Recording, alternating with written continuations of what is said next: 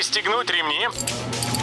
Программа «Путешествие с удовольствием». Стартует через 3, 2, 1.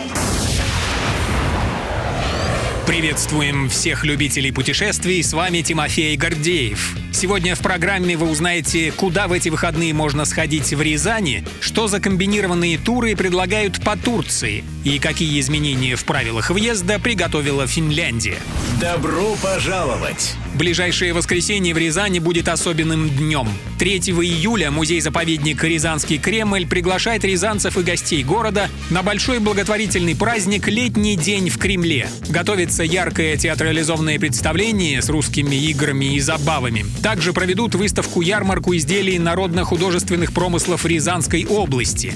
Разнообразные мастер-классы дадут возможность гостям попробовать себя в роли гончара, кузнеца, ткача, резчика по дереву и прочих мастеров. Как сообщает Интерфакс, в этот день все экспозиции и выставки Рязанского Кремля можно будет посетить бесплатно. Отдыхаем!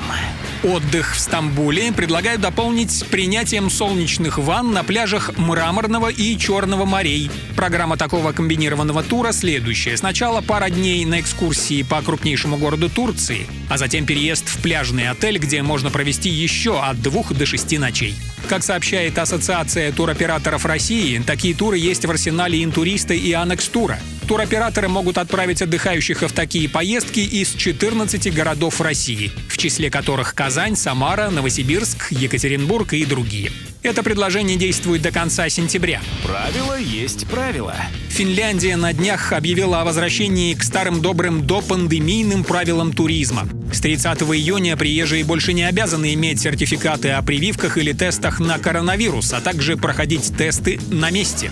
Тем, кто хочет въехать в Финляндию из-за пределов Евросоюза и Шенгенской зоны, нужны обычные проездные документы, загранпаспорт и при необходимости виза. А вот что говорят в пресс-службе «Интуриста». В ближайшее время поездками в Финляндию будут интересоваться разве что самостоятельные туристы, а также те, кто планирует отправиться через нее в США и страны Европы.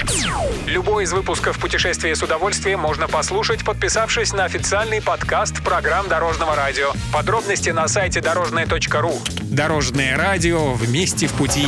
Программа «Путешествие с удовольствием». По будням в 14.30. Только на Дорожном радио.